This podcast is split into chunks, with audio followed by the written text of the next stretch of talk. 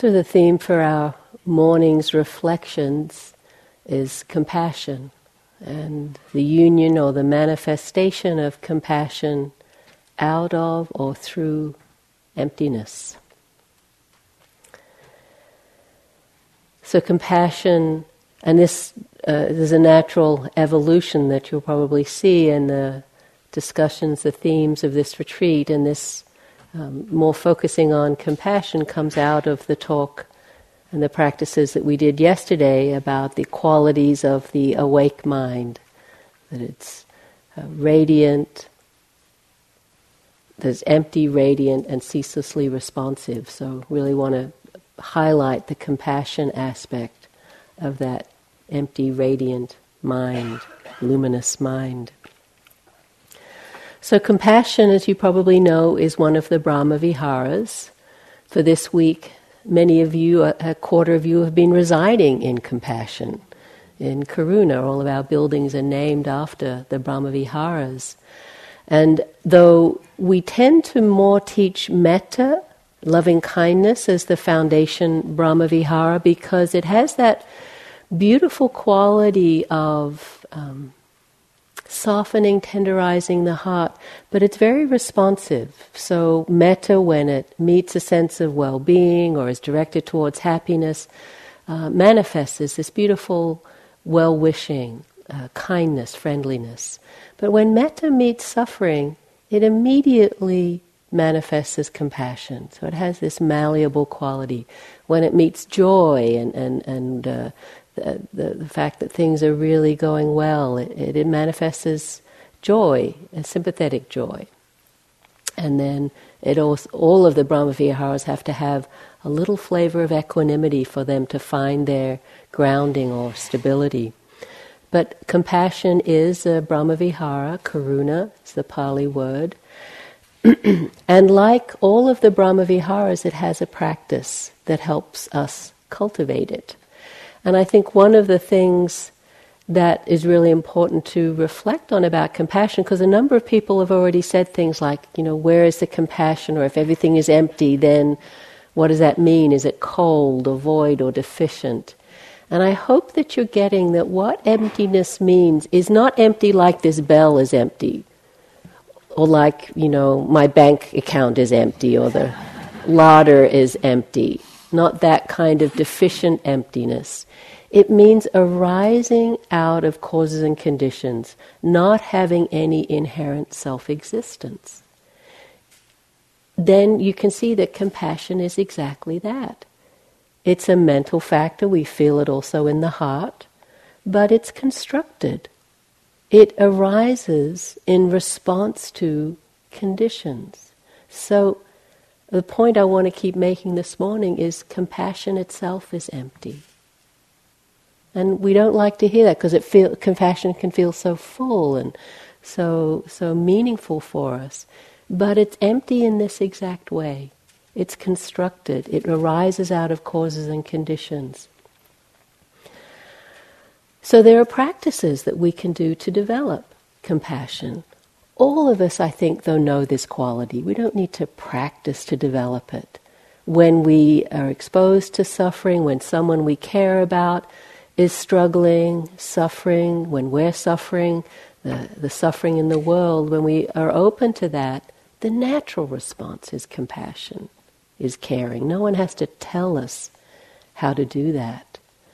But what the practice of compassion can do is enable us to find a stability in that, enable us to actually integrate or embody that beautiful quality of compassion the, the translation or the definition of compassion is often the quivering of the heart in response to suffering. And I love that as a definition, the quivering. It really has that physicality that we can feel, that emotional response, that tenderness that is so easily evoked in us. As a practice, like the metta practice, there are phrases that one can use. And the classic one is just, may you be free of suffering. May I be free. May we be free of suffering. But sometimes that can seem a little grandiose. I mean, we know the First Noble Truth there is suffering, what does it mean for us to wish someone to be free of suffering? That doesn't happen until enlightenment. So sometimes it's more helpful to soften that a little. May you hold this suffering with compassion. May you open to your pain or sorrow with grace or kindness. I care about your suffering. All of these phrases can be used in the compassion practice. Usually it's pretty simple, it's just one or two phrases. It's a challenging practice. I did compassion practice intensively for a month, and to just keep coming back to suffering again and again. I mean, there were times of great tenderness and deep compassion, but also can be a weariness because there is so much suffering. It can seem endless or bottomless. And this is where compassion needs to be united with emptiness. If I think I'm the one that needs to heal the suffering, I need to take care of you or them or everyone, it's impossible. It's impossible. But if we can just open to compassion, as, as they say in the text, boundless, immeasurable, not a self identity view in there, then it is possible. And so, again, this is part of why compassion needs emptiness, because if it's too much I in there, it, it, it, we get overwhelmed. Each of the Brahma Viharas has what's called a near and far enemy, and the near enemy is something that looks like the Brahma Vihara, masquerades at, as it, but is some kind of distortion. So, usually uh, for compassion, the near enemy is pity, sometimes grief, but usually pity. And it, Stephen Levine says something like when your love touches someone's suffering, it evokes compassion. When your fear touches someone's suffering, it evokes pity. Pity is that distancing that says, I care, but boy, I'm glad it's not me. Or, you know, you over there, you know, you're suffering, and me from my place of whatever non suffering or capability or resource, I can help you. But there's definitely a sense of separation. Compassion literally means to feel with. Compassion. So there's empathy and compassion, there's not distance. The far enemy of compassion is cruelty. It's actually causing suffering rather than trying to alleviate suffering. So the near and the far enemy. Most of us, most of the time, don't dabble too much in cruelty. Maybe a little bit of emotional cruelty every now and then, you know, if you're really honest. But it's not something that we wish for ourselves or for others, right? It's, it's, it's, most of us are here because we really value kindness and caring. Pity is something definitely that I think I know I can experience when the heart contracts a little it's too overwhelming to feel true compassion. You know, there's a kind of poor you or poor them and a distancing. But in the meditation this morning, I didn't want to so much focus on those because I think what we actually experience more are two variations of a near and a far enemy. The near enemy that I think is more common for us is trying to fix is we, we, uh, we see the suffering, and instead of feeling with and being able to be with someone in it, we're there manipulating. And of course, the natural expression of ca- compassion is to want to help, no question, to want to alleviate suffering. But we need to be aware of the tendency, the fixing that wants to fix so we don't have to feel it. It's not so much so they don't have to feel it, it's so we don't have to feel it. And that I know for me is a more common tendency. You know, that just I hear about something and immediately go to the solution. What you need to do, how we can get rid of this, how we can take care of this, instead of being with the person or the situation just as it is. And then the far far enemy, though it's not, you know, again, these are variations, not traditional, is just closing down it's too much, I can't bear it. And, and we can so often feel that with the suffering in the world. What can we do? And our, our challenge in this era, of course, is we hear about everything. We hear about every flood and famine and war and injustice and cruelty and prejudice and inhumanity to, to humans and to animals. It's a flood of information. And sometimes we just feel we can't bear it anymore. And that's again when emptiness is really necessary. We, me, I, I can't bear it. But compassion can open to it. Kuan Yin, our um, statue here at the back of the hall, many of you uh, connect with her. She's the embodiment of compassion. And she sits in this posture, it's called the posture of royal ease. And what it's meant to signify is she's ready to move. She's ready to get up at any moment. But I love that it's called royal ease. She also is quiet, there's an equanimity there. So it said that she hears the cries, the 10,000 cries of joy and sorrow in the world, and her heart is moved, but she maintains a balance. And I don't know if you know this Kuan Yin, that's, um, I'm not good on languages, I guess it's the Chinese. The Japanese is Canon. Anyone have a Canon printer? You have a Bodhisattva sitting on your desk. They named the company. I have a Canon printer, and I love that my printer is a manifestation in a very simple way or small way of that Bodhisattva spirit of Kuan Yin, Canon. So, in the meditation this morning, I'm going to invite you to re- reflect the way we do in a traditional compassion meditation about uh, people who are suffering, but not to do the formal practice, which is repeating phrases. It seems a little busy and full given the spaciousness we've been invited into, but to more pay attention to these movements of the heart. As I said, the one that moves to fixing, the one that closes down and just says, I can't be with this anymore. And to see if there's a possibility of the heart just remaining open. And so we have to be honest with ourselves as we do. It's very subtle. When I when I did this practice, uh, you know, a number of times I've done compassion meditation. You can just see that little movement that says, "Oh, this. We'll do that. We'll get we'll get this, or we'll take that away." That's not in, especially as the meditation, not compassion. That's fixing. Compassion is, can we just sit here and be with this person? Feel with this person. With all of the Brahmaviharas, I think it's really helpful to have them be based in the body. Even though we use reflection, we use phrases or contemplations, they're very body it's helpful it's they they they manifest more deeply if they're based in the body so wherever your attention is now, just allowing it to inhabit your body. Just the way we begin every meditation with this gentle invitation to presence in the body as it is, here and now.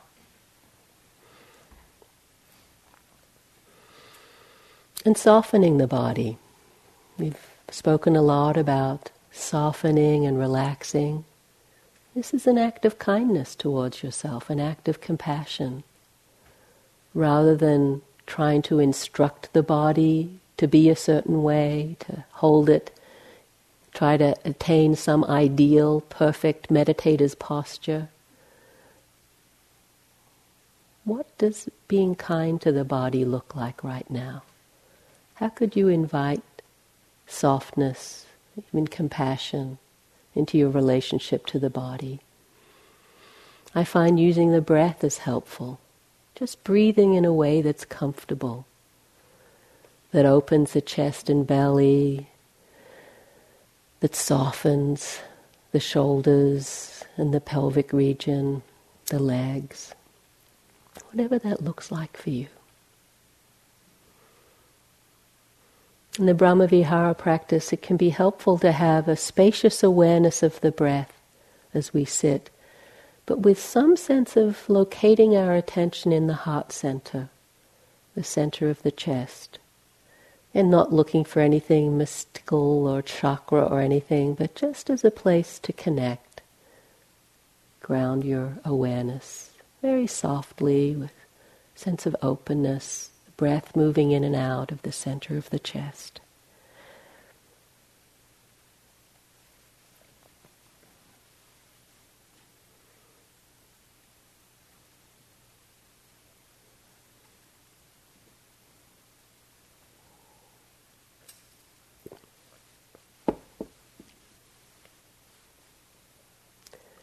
And then deliberately bring to mind someone you know someone you care about who's suffering. Could be suffering physically with illness or loss. Could be emotional suffering around their life or relationships. Could be struggling financially or in their work. Just bring one person to mind. It's usually not hard to find. If you have many, just choose one. Say their name. Have a sense of why it is you care about them, the connection you have, the warmth, the friendship. Have a visual image of them if you can, or felt sense. The sound of their voice, sense of their presence. And then see if you can just open to what's difficult for them. If it helps you to say the phrases of compassion, you may do so. May you be free of suffering or free of this suffering. May you hold this suffering with compassion. I care about your suffering. But more importantly, Notice the quality of your heart. What, what is its response to this person and their suffering? The little movements of forward to connecting, that's a true gesture of compassion, and then when it distorts just that little bit to trying to fix, trying to push away the suffering. Or when does it get too much? And we say, there's a little bit of distance or closedness. Using your breath to keep you grounded here and now. Knowing that the best thing you can do for this friend is just to be there for them. There are other times and places where you might be able to actively help them. But right now, all you can do, the best thing you can do, is just to feel with them. But see if you can feel with them with equanimity, with balance, with spaciousness. You might even say with emptiness so that everything is held in this vast open field of the mind and the heart. There's space for everything. All of the thoughts and memories and responses. But again, not getting lost in the story of them and their struggle, just enough so that you know, you know very clearly, intimately, their situation can you just sit with them as though you were sitting right next to them, holding their hand and not saying anything? How do you do that? How do you stay present, open, balanced? So we notice when the heart contracts or moves in any way, use the breath, use your sense of caring to come back into presence with this person.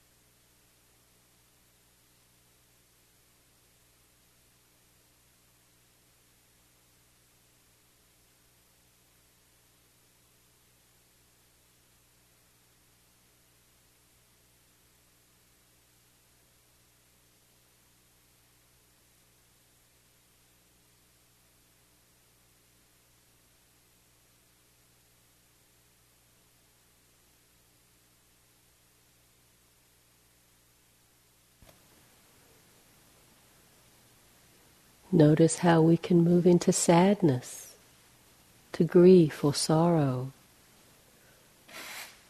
Compassion in its purest form is not a suffering state. It's a state of great tenderness, but it doesn't fall into grief or despair or sadness. Can we be with this person with this sense of spaciousness, caring, but some stability, really offering them this possibility of being held in compassion. It's a kind of strength in compassion that allows us to bear the suffering, hold the suffering.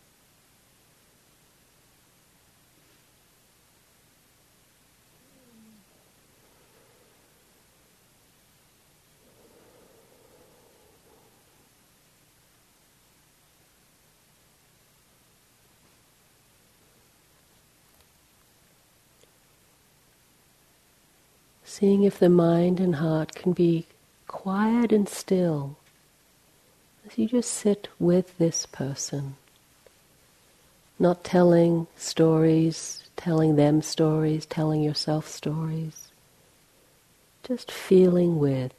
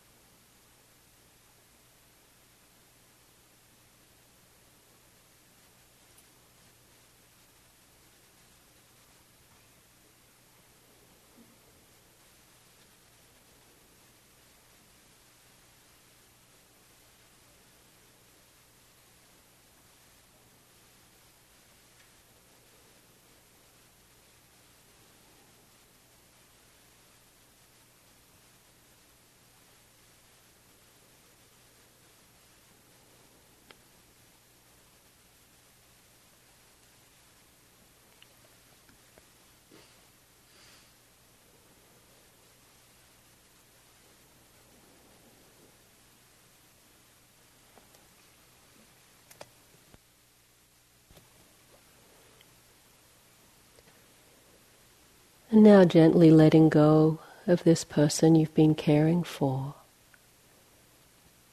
And turning the focus of the compassion on yourself.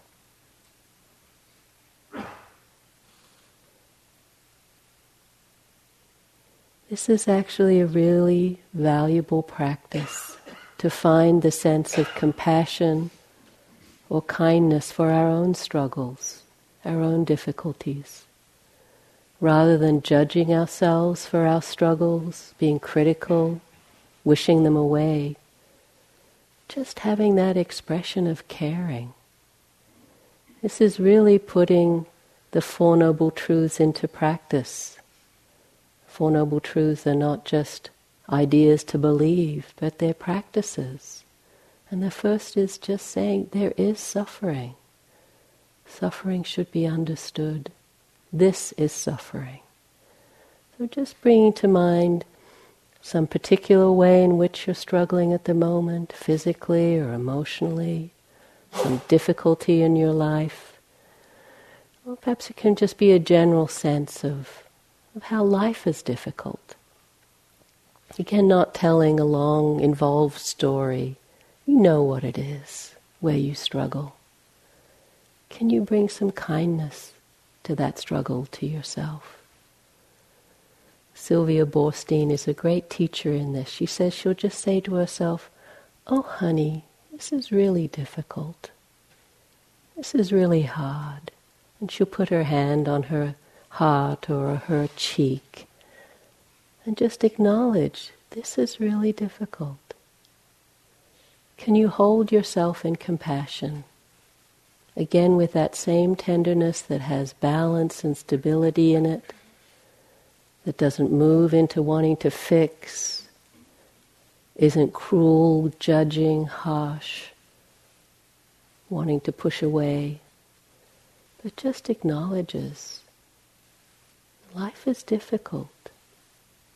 Can I be open to this? Can I be kind with this difficulty, kind to myself? Just again, seeing if the heart, the mind can be spacious and wide.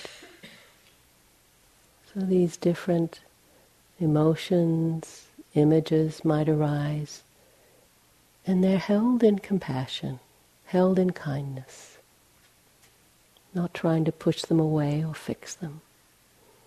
They're just noticing what your heart does, and how if you get involved, the heart often closes down, can't bear it, doesn't like it. But if there's just compassion, everything is possible.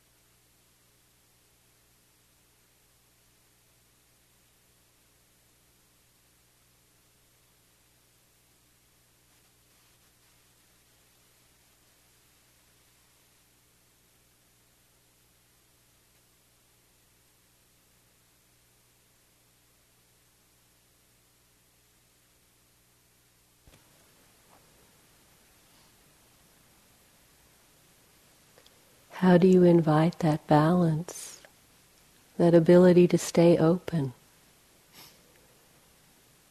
Notice what you do to come back into balance as you notice the movements of contraction or fear or sadness. And how often it's a letting go. It's a simplifying. It's not a doing. Notice what it is that you do. To let the heart be open and spacious yet caring.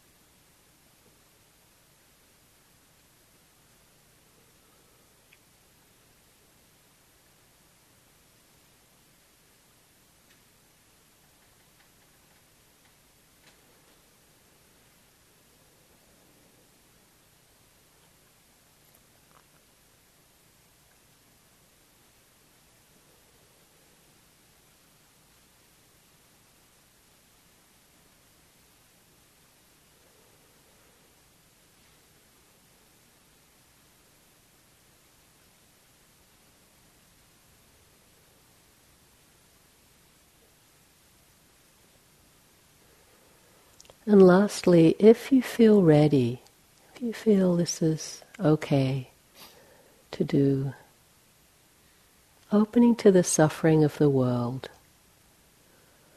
This is where we so easily feel overwhelmed, feel helpless.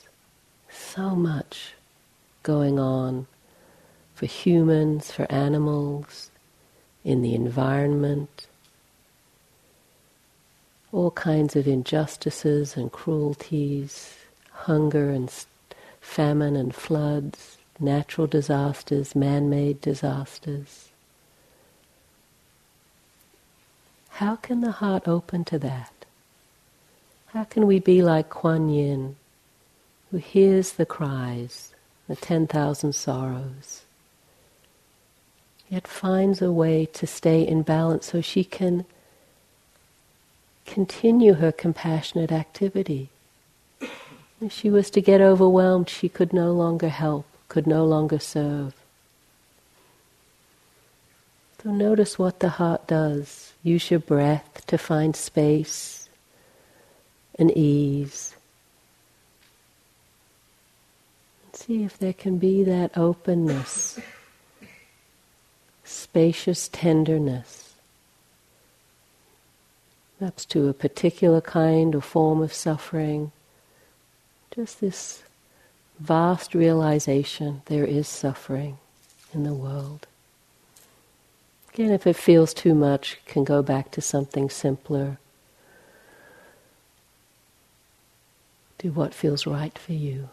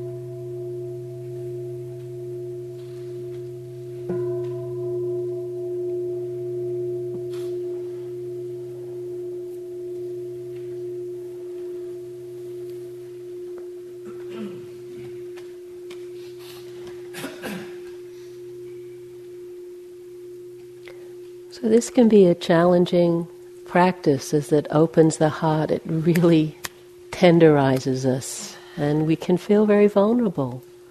So really uh, acknowledge that for yourself if if that's the case.